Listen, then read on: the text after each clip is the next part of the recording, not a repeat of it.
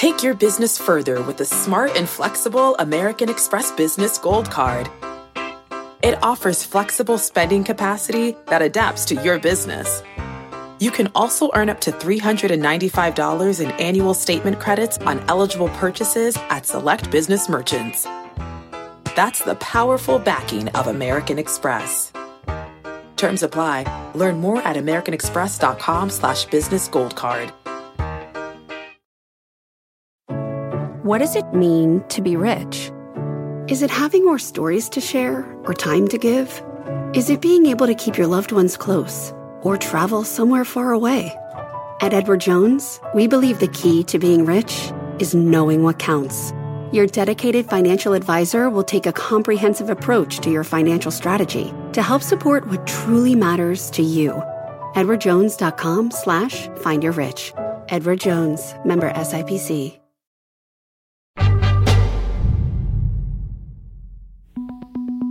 I'm up in northern Minnesota with my family on vacation right now, so this week's episode is a little different. It's an episode I initially created for Freakonomics Radio, and actually not just any episode, my very first try at hosting. Welcome to People I Mostly Admire with Steve Levitt. If you're a regular listener, then you know how frustrated I am with the current educational system.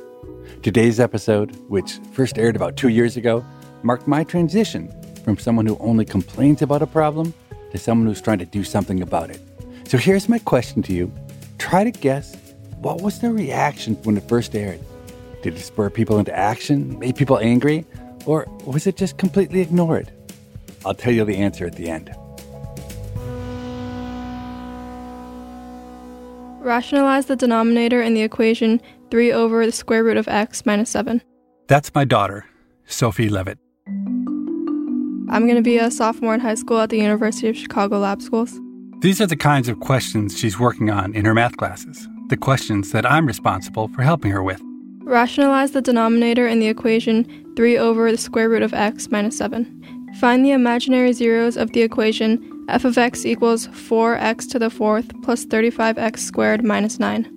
Can you tell us what an imaginary zero is? No. I have four teenagers. I spend a lot of time working with them on their math homework. More often than not, after helping them answer whatever questions are assigned that day, I'm left with questions of my own. Questions that I can't find good answers to. Like, why are we teaching kids these things? Does anyone actually use the math we're teaching in their daily life? Is there any benefit at all to learning this stuff? And are there not more interesting and useful things that we could be teaching them? Don't get me wrong, I'm not anti-math. I use mathematical thinking, statistics, and data analysis constantly, whether I'm writing economics papers, trying to get better at golf, or hoping to pick winners at the racetrack. But here's the thing. The math tools I actually use, and the math tools I see people around me actually using, seem to have nothing to do with what my kids are learning at school. Which makes me think that we must be able to do better for our children when it comes to teaching them math. So after years of idle complaining, I finally decided to try to do something about it. I wrote up a grant proposal, and I convinced the philanthropy Schmidt Futures to give me some resources to put together a small team to explore modernizing high school math. The first step in my journey was to talk to someone who has thought about this subject much longer and more deeply than I have.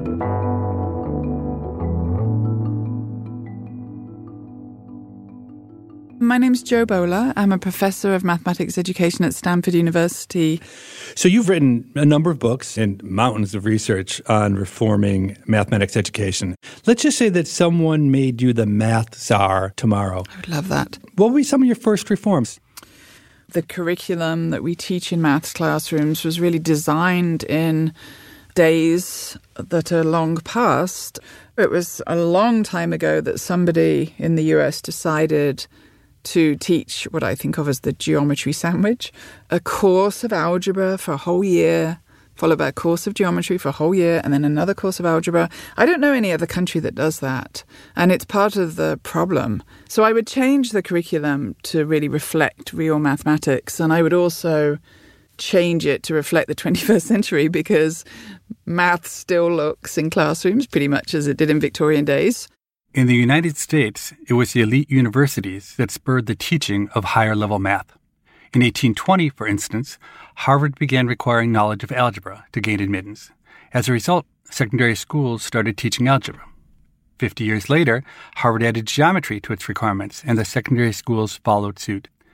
After the Soviet Union launched Sputnik in October nineteen fifty-seven, math education became a matter of national security.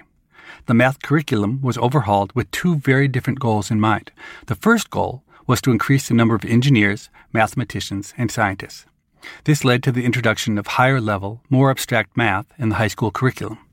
The second goal was to develop a workforce that could do the complex calculations required to support the military and space efforts. Remember, this predates the age of modern computers. It's funny, really. When I was in school, and many years ago, the joke of maths teachers used to be, you've got to be able to do all these calculations because you're never going to be walking around with a calculator in your hand. Well, turns out everybody's walking around with a calculator in their hand. I think of it in a way that we're teaching kids to be computers, and they're learning to do what computers do. So high school in particular has lots of antiquated methods that students sit and work out by hand. They will never do that again in their lives. What kids can be doing that computers cannot be doing is creative, flexible thinking.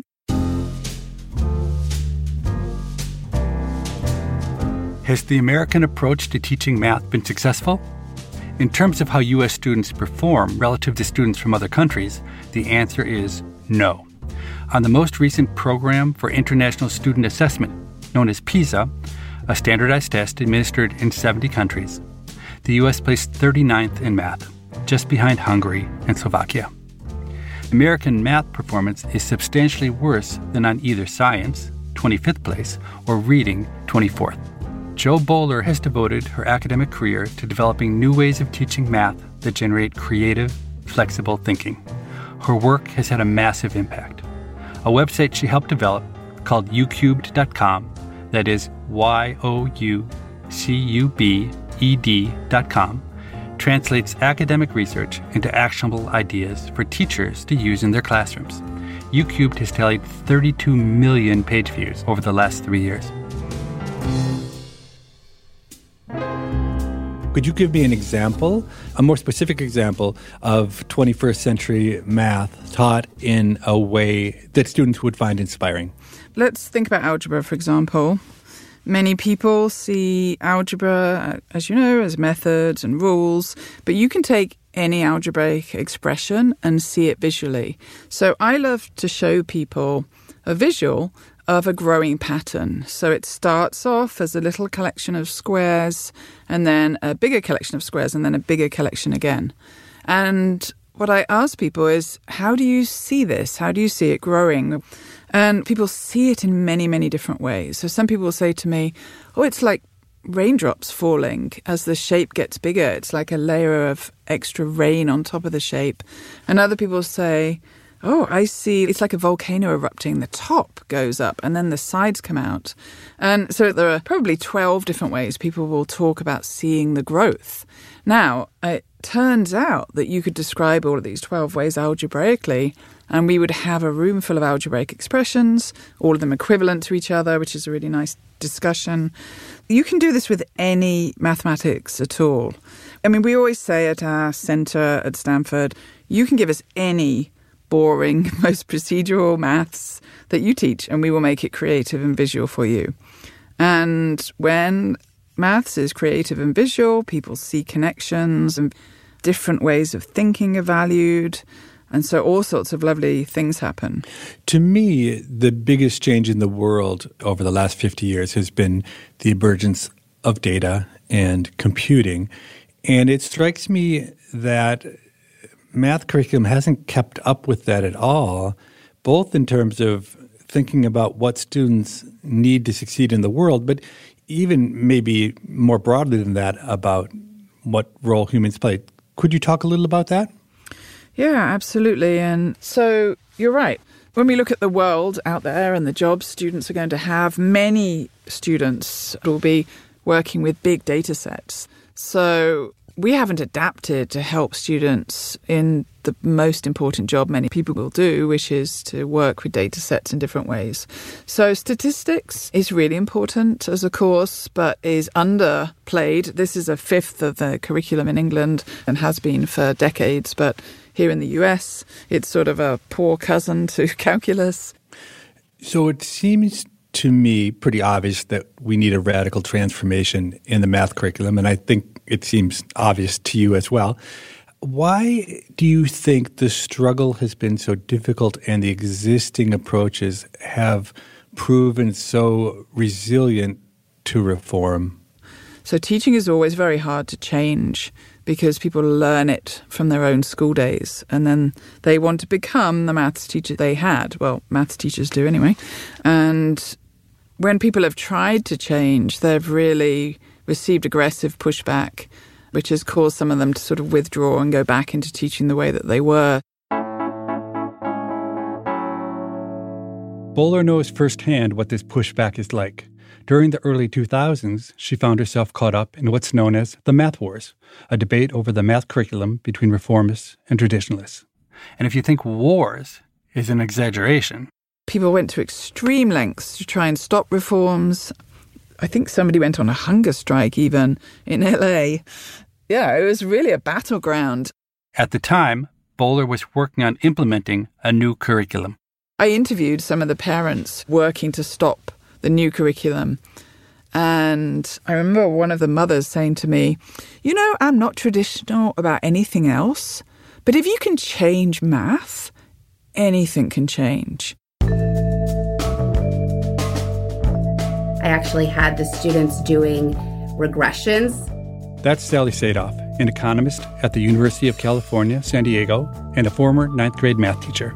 I asked them to go out into the world and collect data on two variables they thought were related, like height and shoe size, and then to plot those points on an X Y plot, and then find a best fit line in those data and calculate the slope of that line. So that was actually a really interesting project because students that were really disengaged from my class, actually it sort of sparked some creativity in them. I remember I had one student, this girl, Jamie, who had no interest in my class.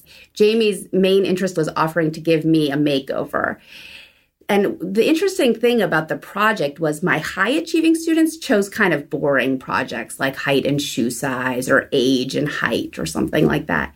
Jamie, actually, her project was on the relationship between hairspray use and hair damage, which was a topic that was close to her heart. And it kind of showed that she could bring some of her own interests into math, which I think until that moment she thought was just completely boring and had no relation to anything she would be interested in life. In addition to being an economist and teacher, Sally Sadoff also happens to be my cousin.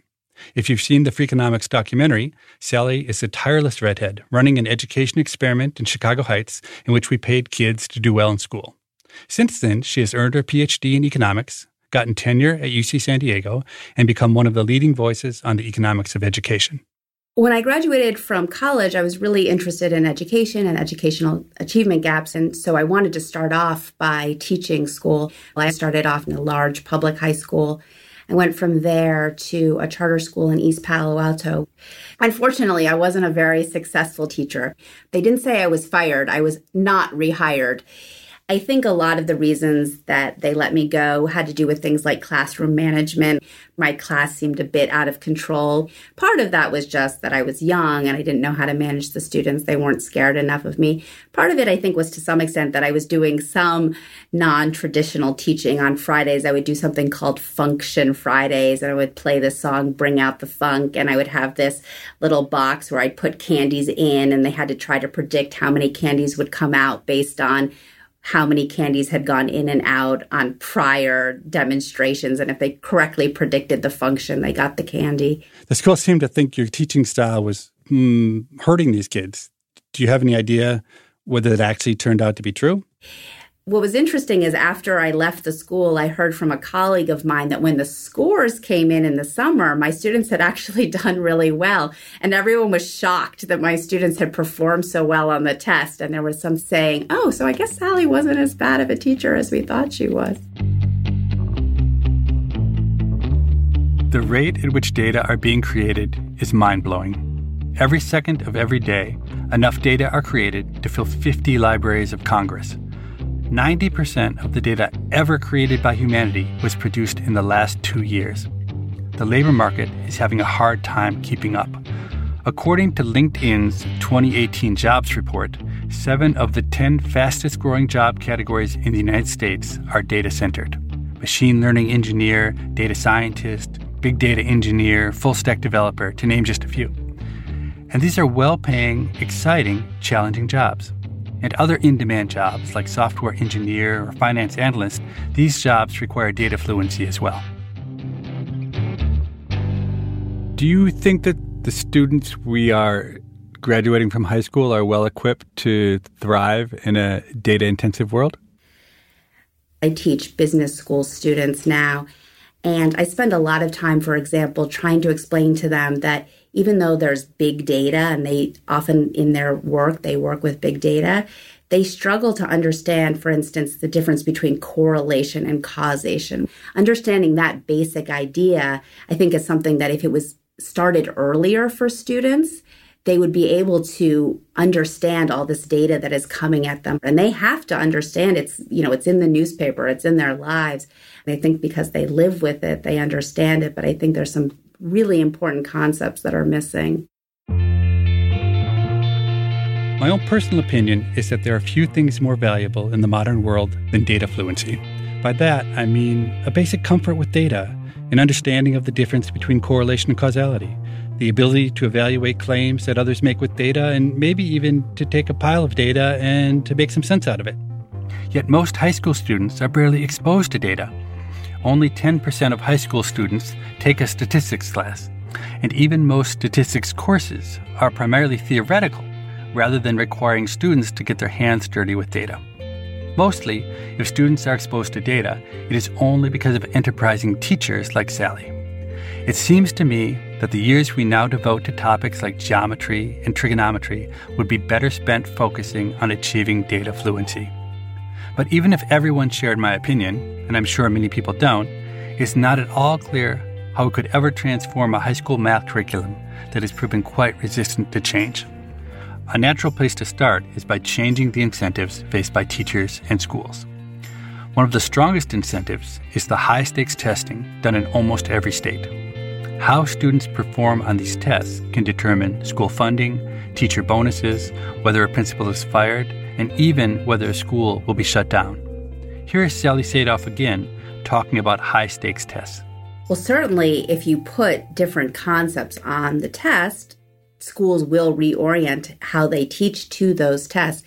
We always think of teaching to the test as a bad thing, but we want people to teach to the test. We put those concepts on the test because that's what we want students to learn. But do you think if we could give the teachers the right set of tools for teaching data, you think the teachers would make the investments to make that work? I can imagine especially math teachers would be open to this idea. What I wanted most to do was to be a school teacher. That's David Coleman. I'm the C E O of the College Board. The College Board, for those who don't know, is the nonprofit that administers the S A T, P S A T, and advanced placement exams. It was founded in eighteen ninety-nine, then called the College Entrance Examination Board, by twelve elite East Coast schools in an attempt to standardize the college admissions process. David Coleman didn't plan on getting involved with the College Board. After graduating from Yale and completing a Rhodes Scholarship, he found himself looking for a job. And so I went back to New York City, where I grew up, and talked to principals of high schools. And the problem was they were making layoffs. So they told me that I could be a substitute if I wanted. And the other side of the coin is that McKinsey had been interviewing me for a job and had offered me a job at a management consulting firm. And I turned them down because I said I would prefer to be a public high school teacher. I'm surprised. I know you eventually went to McKinsey. I'm surprised they would have you back, because I would have thought that saying you wanted to be a public high school teacher would have completely convinced them that you were not right for the job at McKinsey. In candor, I think I may have had the most interviews ever for the job because they so wanted to scrutinize me after that decision. They did indeed find it strange.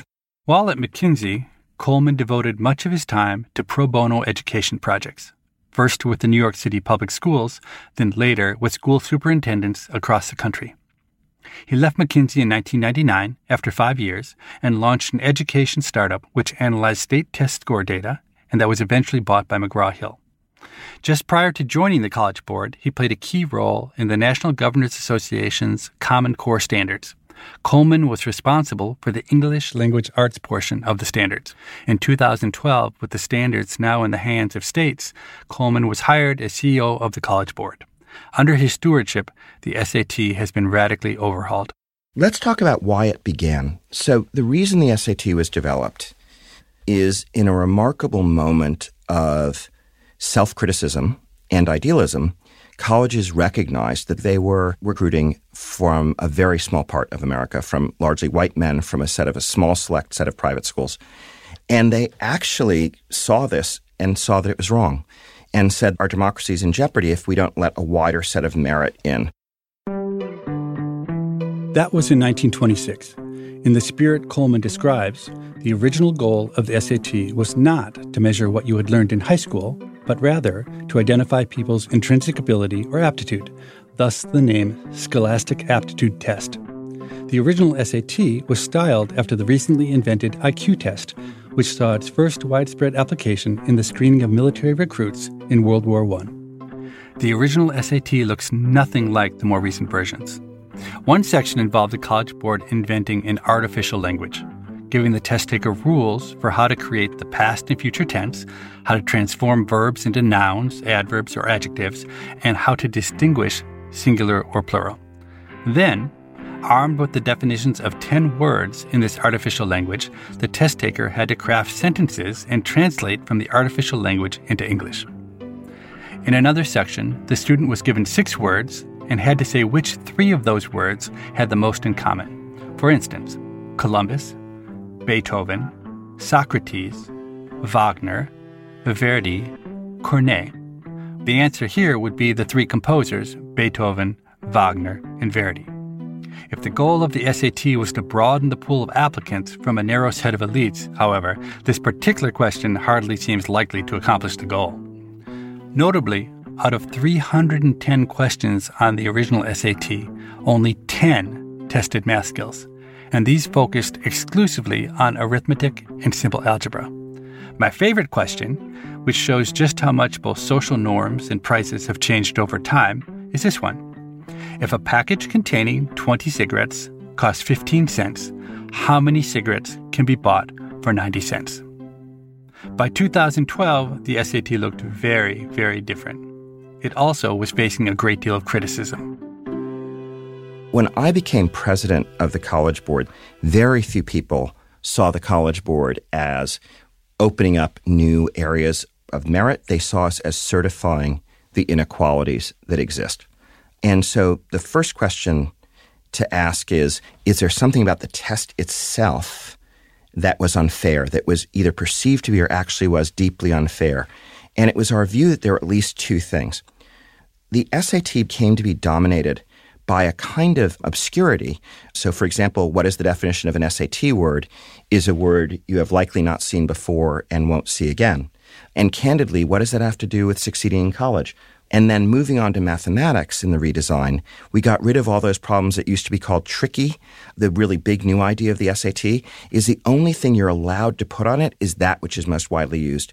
So we survey first-year math teachers and first-year college professors, not only in math but outside of math. And we analyze which math is most used in their courses. That's a knowable question. At the same time, we ask high school teachers what math is the most important for use in college and compare those two data sets. Any guess as to what we see? My guess is that the high school teachers say something that's orthogonal to what the college teachers say. It will break your heart. The college teachers say very few things matter and matter a lot. The high school teachers say everything matters. Think of the stress of that. They must do everything or they are betraying their kids, which forced them to race through the curriculum, lest their kids are not ready. What the college teachers say but is not heard is if your students can do these core set of things, we can do the rest. But if those are shaky and they're merely faintly aware of them and aware of a lot of other mathematics, we're stuck. And what are the core math concepts? The first is the most humble, but it's powerful as arithmetic. The command of the four operations, you know, subtraction, multiplication, division, and addition, but crucially fractions.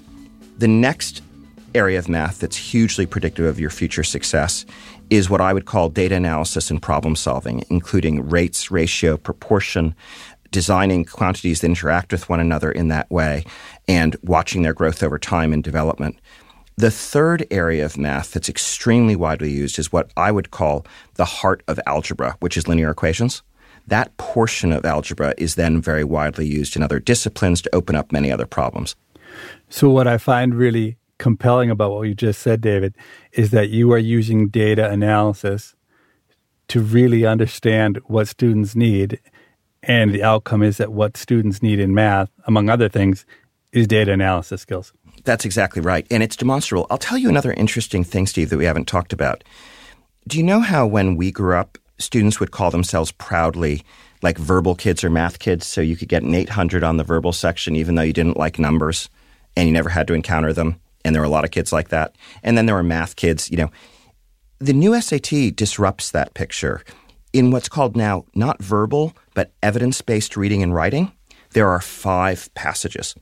Two of them always are a passage from science that includes numbers, data, and a passage from social science like economics that includes data. And so you can no longer be perfectly verbal without being able to read and analyze data from charts, tables, and graphs. Because what was so silly was that people call themselves highly verbal and wide readers when in fact they're illiterate when they reach science or the social sciences if they can't evaluate numbers. Honestly, when David Coleman told me how heavily the new S A T emphasizes data, I didn't really believe him. I knew that he knew that I am on a mission to make data fluency an integral component of high school math. I thought he was just telling me what I wanted to hear. But I analyzed the new S A T. And everything he says is true. twenty percent of the S A T math questions test data fluency, and amazingly, ten percent of the questions on what used to be the verbal section are data questions also. A decade ago, those numbers would have been close to zero. The College Board has quietly been leading the charge on data fluency. And that matters because the S A T is becoming an even more powerful force for change in the education system.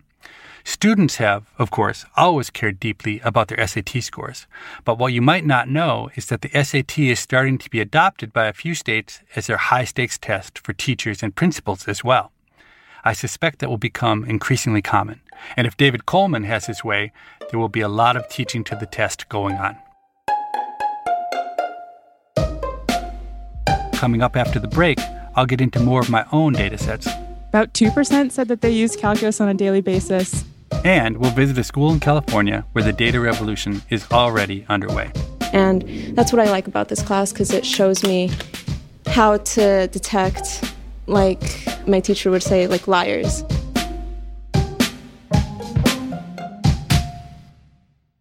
Old Dominion Freight Line was built on keeping promises. With an industry-leading on-time delivery record and low claims rate, we keep promises better than any other L T L freight carrier because we treat every shipment like it's our most important one. Visit O D F L dot com to learn more.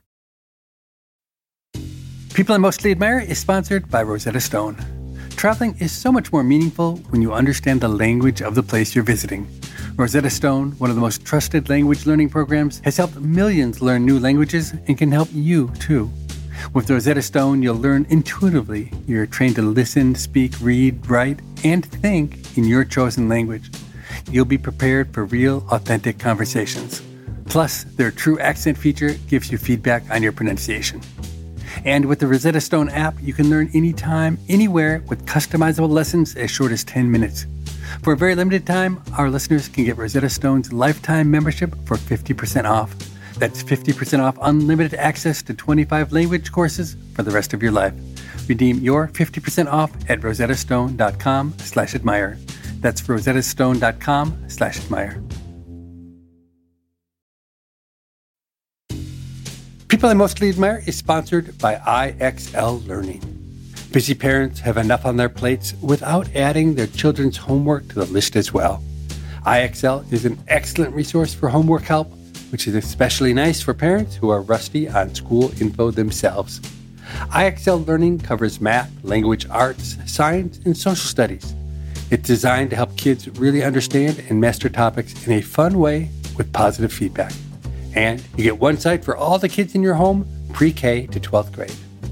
There's a reason why I X L is used in ninety-five of the top one hundred school districts in the U S.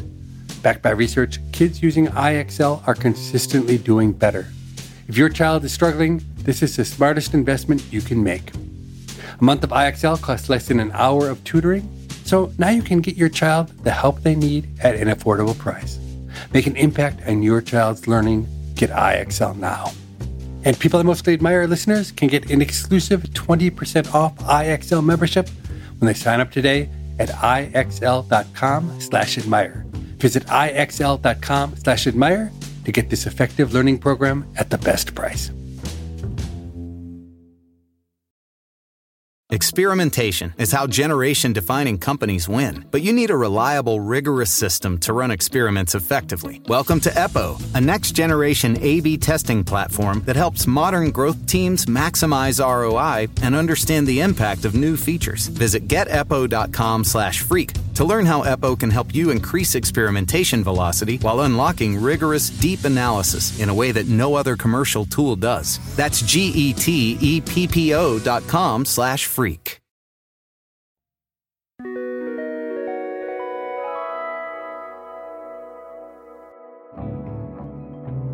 A few months ago, my team used the Freakonomics Twitter account to gather some data on my hypothesis that most of what we are teaching kids right now in high school math is pretty useless. So, Daphne, we're here recording, and so will you just start by saying your name and what your job is? My name's Daphne Marchenko, and I'm a research analyst at the University of Chicago. Daphne recently earned her P H D in education at Cambridge in the U K. Before that, she was a Stanford undergrad, majoring in Russian language and medical anthropology. She also was a world-class rower, representing the U S twice on the under twenty-three national team.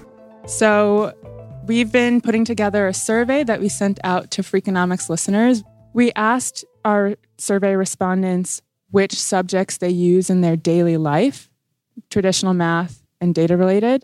So trigonometry, geometry, calculus, versus more data-related skills like analyzing and interpreting data and visualizing it. So what percent of people say use calculus on a daily basis? About two percent said that they use calculus on a daily basis, and almost eighty percent say they never use it. Okay.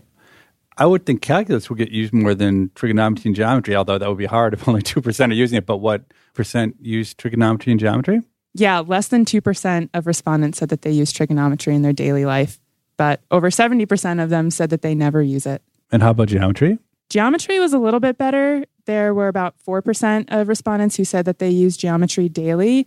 But again, over fifty percent said that they never use it. So it's a pretty sad day when we're celebrating the use of geometry because four percent of the people report the using. And if you think about it, who's responding to our survey, right? So these are people who love Freakonomics and listen to the podcast. If there's anybody who might actually, you'd expect to use math on a daily basis, you might think it was the Freakonomics podcast listeners. I mean, I can't imagine if you took a, a random subset of U S population, how vanishingly small all of these numbers would turn out to be. So that's really, dis- I mean, it's not disappointing because we knew it was going to be true, but it's it's embarrassing. It's embarrassing that we teach a math curriculum that nobody pretty much is using. Now, what do we find when we asked about some of the daily tools? Like, what about simple things? Like, I've always thought we should teach Excel in the schools. Do, do people actually use Excel, or is that just my imagination? Yeah, close to seventy percent of people said that they use Excel or Google spreadsheets on a daily basis. We asked people how often they visualize and present data to make an argument. So if you include those who say they visualize data daily, weekly, and monthly, you're going to get over seventy percent, close to seventy-five percent of people. Okay, great. So, but we didn't just ask them what they used. We also asked them what they wished they had learned more of, right? So tell me, which of the traditional math topics were people hoping that they had gotten more of in high school? None, virtually. So how about the data skills? I mean, we don't hardly teach data skills, so my guess is people are going to want more of that. That's what our premise was. Is that what the data tell us? Yes. On every single one of the data-related questions we asked, over forty percent of people said that they wish they had learned more. But the ones that really stood out were how to analyze and interpret data to discover hidden insights. We had close to sixty-five percent of people say that they wish they'd learned more about that. I wish I'd learned more about that. That's the most valuable skill in the world. Yeah. And on top of that, we had sixty percent who said that they wish they'd learned more about how to visualize and present data to make an argument. So those two definitely go together. Okay, great. So this is reassuring because here we are off on this wild goose chase of trying to change the minds of decision makers or Americans about math, but the data support us, which is good. If you're making an argument that you need more data in an education, it would be good to be able to say that the data support what we're trying to do. Yeah, it is. It's overwhelmingly convincing that people believe data-related skills are important to get by and work today. So we have compiled a set of data that will allow us to not just, I think it's really important when you're trying to convince people, not just to assert something to them, but to really show them. But what you also need is you need to really understand the institutions and the incentives. And that's not something I know very much about, but that's something I think you know a lot more about. So tell me, who makes the decisions? How does curriculum get set in the U S in education systems? In public education, the people with power are those on the state boards of education. So each state will have a state board of education. There are typically six to ten people on the board, and they're the ones who make those decisions about the curriculum, what gets taught, how testing is done. So literally this set of six to ten people have the power to set the guidelines, say, for whether or not data courses are required. That's correct. So what you're implying is that each state sets its own standards. There is the Common Core curriculum, which are a set of standards set out for all states to adopt if they wish to. Most states have, but again, it's up to the state to decide which standards to adopt, how they adopt them, and how it gets taught. And is the Common Core, is that a friend or a foe when we're trying to push data? The Common Core does have a set of standards around statistics and probability. They do recognize that we're in a changing world, but they're continuing to focus or place more emphasis on those traditional math subjects. Okay, so there are these state boards of education who have all the power. And so it seems to me what you're saying is if we can get in front of those boards and we can convince, say, even one of them of the wisdom of what we're doing, they can flip a switch, although that's probably way too simple, and put into motion a whole series of events which will lead in that state to the teaching of data being part of the math curriculum. I think taking a step back, state boards are always inundated with requests for changes that they should be making to the curriculum, to the testing. And a common response is, well, what am I supposed to take out to make room for this? One thing state boards of education could do is to implement a data proficiency course instead of Algebra two. We see that Algebra two has become a chokehold for a lot of students that's preventing them from continuing on and meeting those graduation requirements. And a number of states have even put in waivers to allow students to opt out of Algebra two and take other courses. Is there something out there that schools could use that could actually teach kids data in the way we're imagining? There is a curriculum out there. It's called Introduction to Data Science. It was created by academics at the University of California, Los Angeles, in partnership with the L A Unified School District. So Los Angeles Unified School District is, I believe, the second largest school district in the country. That's Suyen Machado. She's the program director for the Introduction to Data Science Project, or I D S for short. In two thousand ten, U C L A, in partnership with the Los Angeles Unified School District, received a National Science Foundation grant to design a high school course that would teach statistical thinking. It was piloted in the two thousand fourteen fifteen school year with ten teachers in ten different high schools. The Introduction to Data Science class covers just about everything you might want to do with data. Creating a data set, cleaning the data, visualizing it, and analyzing it. The course even teaches how to design randomized experiments. The students use a mix of large data sets and data sets generated by themselves through something called participatory sensing, which puts data collecting at the hands of students. As part of the initial grant, we developed an app where students go and they collect data about their lives. Machado allowed us to talk with some of the kids taking the class. My name is Sonia. A project that I'm doing is about California wildfires and how they have been spreading over the years. I'm Sally Garcia, twelfth grade. I'm studying about crime rates in Los Angeles. And I've noticed how on the news, they keep on talking about crime. This is bad. This is, it's all negative. So most people are going to think Los Angeles is really unsafe. South Central is really unsafe. They don't really show you. Crime rates have gone down in the last five years. And that's what I like about this class, because it shows me how to detect, like my teacher would say, like liars. This school year, there will be one hundred twenty-five I D S classes taught. That's an amazing accomplishment. But to fundamentally change things, that number of classes needs to be multiplied by one hundred or even one thousand. It's hard work building to that scale from scratch. It struck me that the College Board, which is responsible for the advanced placement, A P tests, might be able to use its enormous reach to jumpstart this process. So I asked David Coleman whether the College Board had given any thought to an A P data science test. We have, but I think the more profound thing we've done, in candor, and I'll explain why, is to include data science in the core exams we give, like biology, like A P government, is to make data analysis something you encounter over and over again. I want to again push back slightly against the most powerful picture of data science as isolating it as a discipline all by itself. It often comes alive in its actual application to situations, and I would just be careful of that. And the reason why I'd be careful of making an A P data science course is not because we don't love it and think it's valuable, but we find our courses spread much more quickly for all kids when they're not an elective or a special course. That is, if I weave data analysis into A P biology that's widely given, or if we weave it into A P government and politics, which four hundred thousand kids take, that will touch kids in public schools and all levels of our society. If I create a kind of elective data science course, that might only be taken by a few who choose to take it. But will teachers in A P biology or A P government have the skills to teach the data fluency parts of their courses? One magnificent thing about teaching is it's often the most lively when the teacher himself or herself is learning something. I think the model of practiced expertise being the only way that teaching is exciting is false. And so I think what's more interesting is, can we create environments for teachers and students where together the data comes alive and fascinates them?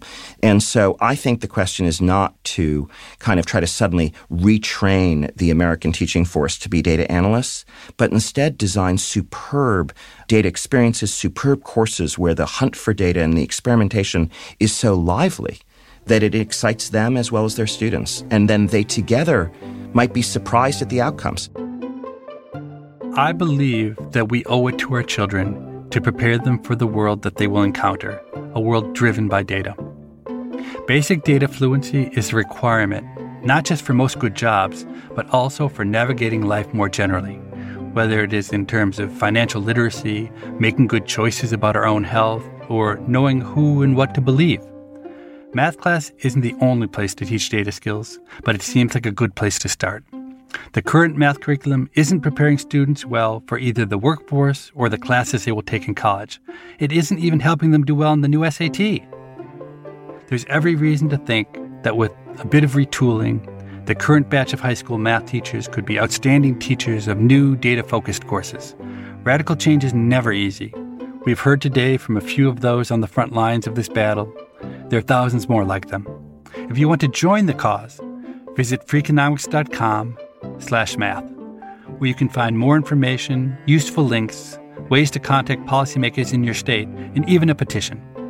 Otherwise, be prepared to hear a lot more of this from future generations. Oh, God. Let the line from the origin to A and the origin to B two perpendicular radii of a circle centered at the origin. Take the points.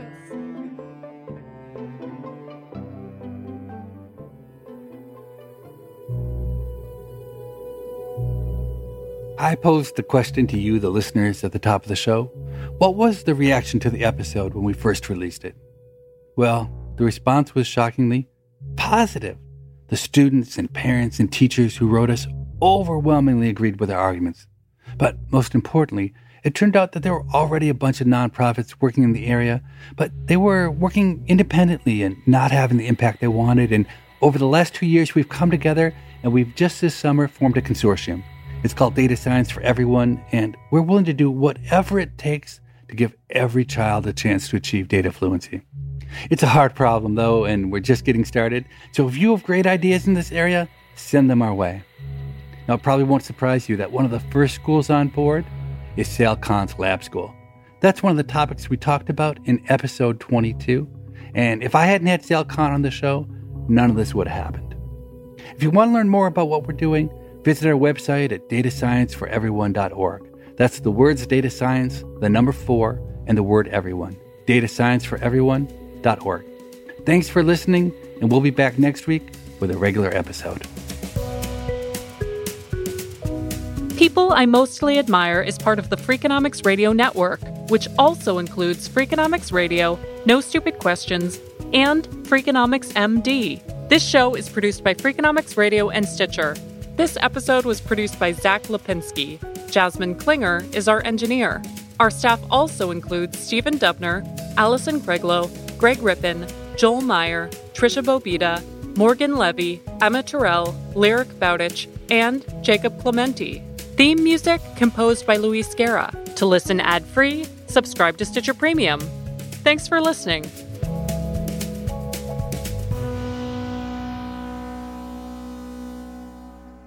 I know that when he read the book, our audiobook, he did it in like one take, and I did like a thousand. I was like, why doesn't Dubner read the whole damn thing?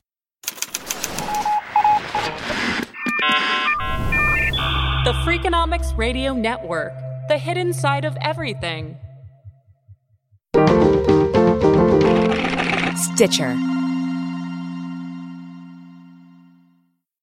Want to make Mom's day? Get to your Nordstrom Rack now and score amazing deals for Mother's Day, which is Sunday, May twelfth. Find tons of gifts from only thirty dollars at Nordstrom Rack. Fragrance, jewelry, luxury bags, activewear, beauty, and more. Save on Kate Spade New York, Stuart Weitzman, and Ted Baker London. Great brands, great prices. So shop your Nordstrom Rack store today and treat Mom to the good stuff from just thirty dollars. This is a big year.